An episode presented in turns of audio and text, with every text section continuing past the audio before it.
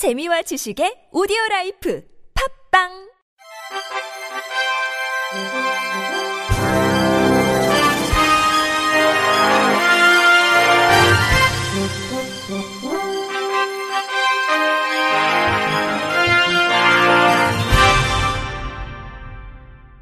청취자 여러분 안녕하십니까? 3월 13일 화요일 KBS 뉴스입니다.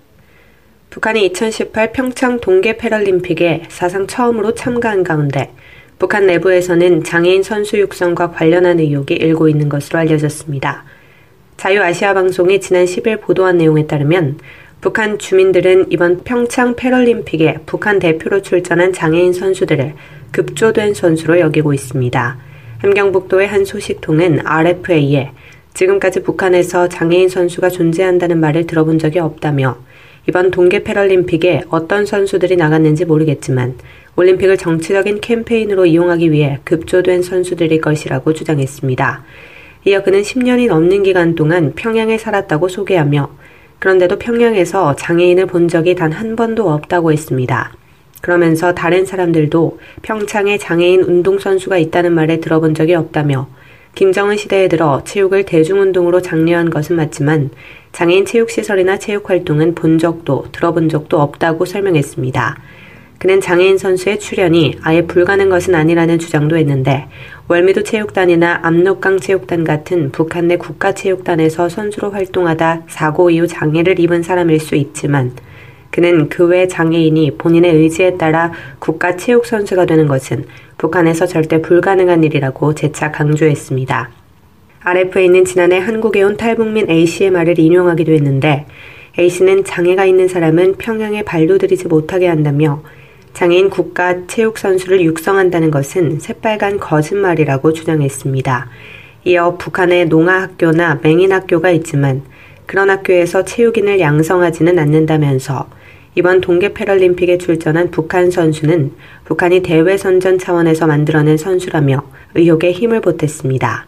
북한 대표팀은 지난 11일 장애인 크로스컨트리 스키 남자 15km 좌식 경기를 치른 김정현과 마유철을 포함해 총 20명이며 참관 선수 4명과 북한 장애인 대표팀 선수단장인 정현 조선 장애자 보호연맹 중앙위원회 부위원장, 황충성 조국평화통일위원회 부장도 포함됐습니다. 앞서 북한은 2012 런던 하계 패럴림픽, 2016 리우데자네이루 하계 패럴림픽에 선수를 출전시킨 바 있으나 동계 패럴림픽 출전은 평창이 처음입니다. 캐나다 장애인 스포츠의 살아있는 전설 브라이언 맥키버가 패럴림픽 5연패 금자탑을 쌓았습니다. 맥키버는 어제 강원도 평창 알펜시아 바이애슬론 센터에서 열린 2018 평창 패럴림픽 크로스컨트리 스키 남자 20km 시각 경기에서 46분 2초 40의 기록으로 불가리아 홀룹 유리를 제치고 우승했습니다. 눈이 보이지 않는 맥키버는 가이드 그레이엄 니사카와와 함께 출발해 단 한 번도 선두 자리를 내놓지 않고 압도적인 레이스로 금메달을 목에 걸었습니다. 3세 때 스키를 배운 맥키버는 12세 때 첫 정식 대회에 참가하며 스키 선수의 꿈을 품었지만 19세 때 황반부 시각세포가 손상되는 스타가르트 병을 앓고 시력의 90%를 잃었습니다. 장애인이 됐지만 운동을 포기하지 않고 탄탄하게 쌓은 운동 실력을 바탕으로 캐나다 장애인 대표팀 선수로 발탁된 맥키버는 2002년 솔트레이크 시티 동계 패럴림픽에서 금메달 2개를 거머쥐며 역사의 서막을 알렸습니다. 2006년 토리노 대회에서 금메달 2개, 2010년 밴쿠버 대회에선 금메달 3개를 획득한 맥키버는 2010년엔 비장애인 선수들과 겨루어 당당히 캐나다 비장애인 대표팀에 뽑히기도 했습니다.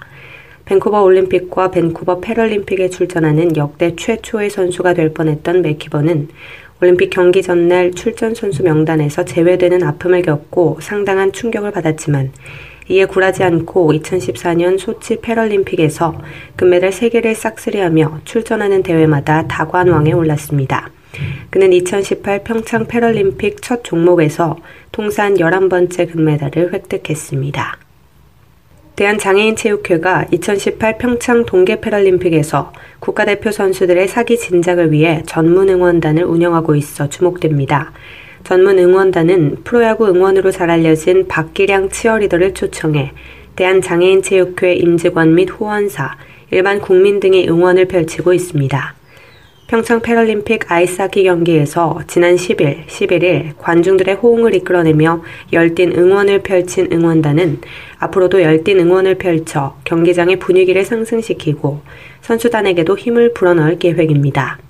박기량은 우리나라에서 열리는 패럴림픽에서 대한민국 선수단에게 힘이 되고 싶었다면서 우리 선수단이 그동안 땀 흘려 준비한 모든 것을 대회에서 쏟아내고 좋은 결과를 얻길 바란다고 응원단에 참가한 소감을 밝혔습니다. 대한장애인체육회는 전문 응원단과 더불어 경기장을 찾은 관람객들에게 태극기와 응원 도구를 나눠주며 장애인 국가대표 선수들이 좋은 경기를 펼칠 수 있도록 활동할 계획입니다. 장애인 선수들의 스포츠 축제인 평창 패럴림픽에 국내외 장애인 30여 명이 자원봉사 활동을 하고 있습니다. 몸은 조금 불편하지만 패럴림픽의 일원이라는 자긍심을 갖고 힘을 보태고 있습니다. KBS 정면구 기자가 만나봤습니다. 지난해 장애인 전국체전 100m와 200m에서 입상한 지체장애 3급의 하태규 선수. 평창에선 선수가 아닌 자원봉사자로 힘을 보태고 있습니다. 하태규 선수는 컬링 경기장에서 차량 안내 등 봉사를 하며 국가대표의 꿈을 키우고 있습니다.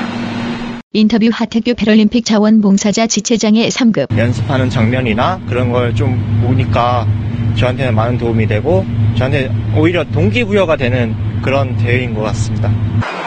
휠체어를 타고 관중 안내를 돕고 있는 카일 리커 씨. 멀리 독일에서 온 카일 리커 씨는 이번이 세 번째 국제대회 자원봉사일 만큼 누구보다 열정적입니다. 인터뷰 카일 리커 패럴림픽 자원봉사자 독일인 장애가 uh, 있지만 제 경험을 바탕으로 이번 패럴림픽 성공을 위해 최선을 다할 것이며 이 또한 저에게 큰 경험이 될 것입니다. 휠체어에 탄 올해 24살인 권현우 씨는 패럴림픽의 일원이 되고 싶어 자원봉사를 결심했습니다. 인터뷰 권현우 패럴림픽 자원봉사자 뇌병변장애 1급 정말 성, 설명 잘 해주셔서 감사합니다. 이렇게 말씀해 주실 때가 있는데 그때 제일 힘이 되더라고요. 뜨거운 열정으로 세상 밖으로 나와 소통하는 선수들처럼 34명의 장애인 자원 봉사자들은 패럴림픽을 더욱 빛내고 있습니다. KBS 뉴스 정면구입니다. 한국시각장애인연합회는 오는 4월 10일에서 13일 3박 4일 일정으로 서울 영등포구 소재 이룸센터에서 제3회 시각장애인 편의시설 전문가 교육을 개최한다고 12일 밝혔습니다. 이번 교육은 연합회사나 17개 시도지부 및 산하기관 직원을 대상으로 부족한 지역의 편의시설 전문가를 양성하고 교육을 통해 올바른 편의시설 설치 지침 공유와 전문가 네트워크를 형성해 각 지역 내 주체적인 모니터링을 활성화할 수 있는 기반을 마련하기 위해 개최됩니다. 주요 교육 내용은 외부 강의, 이론 교육, 현장 교육, 평가로 구성했습니다. 교육생들은 이번 교육을 통해 시각장애인 편의지원센터 모니터링 요원으로 임명돼 이후 진행되는 전국 단위의 주민센터 모니터링을 실시할 계획입니다. 충남 시각장애인 복지관은 오는 3월 24일 토요일부터 12월까지 시각장애인 및 가족을 대상으로 천안시 지원을 받아 2018 지역사회 주말 행복배움터 사업을 진행합니다. 본 사업은 시각장애인 가족 단위로 함께하는 수영, 청각 미술놀이, 제빵, 도예 테라피 프로그램으로 구성되어 있으며 매주 토요일 월 2회 이상 진행합니다. 참여 대상은 가족 구성원 중 시각장애인이 있는 가정으로 천안 지역 내 초중 고등학교에 재학 중인 자녀가 있는 가족이 신청 가능하며 접수 기간은 3월 19일까지입니다. 본 사업에 참여를 희망하거나 관심이 있는 시각장애인 가족은 041-413-7043번으로 문의하면 자세한 사항을 안내받을 수 있습니다. 끝으로 날씨입니다. 내일은 전국적으로 구름이 많다가 차차 흐려지겠습니다. 당분간 평년보다 높은 기온이 이어지는 가운데 내일까지 낮과 밤의 기온차가 크겠으니 건강관리에 유의하셔야겠습니다. 내일 아침 최저 기온은 3도에서 13도, 낮 최고 기온은 16도에서 24도가 되겠습니다. 바다의 물결은 남해 앞바다 0.5에서 1m, 서해와 동해 앞바다에서 0.5에서 1.5m로 일겠습니다. 이상으로 3월 13일 화요일 KBIC 뉴스를 마칩니다.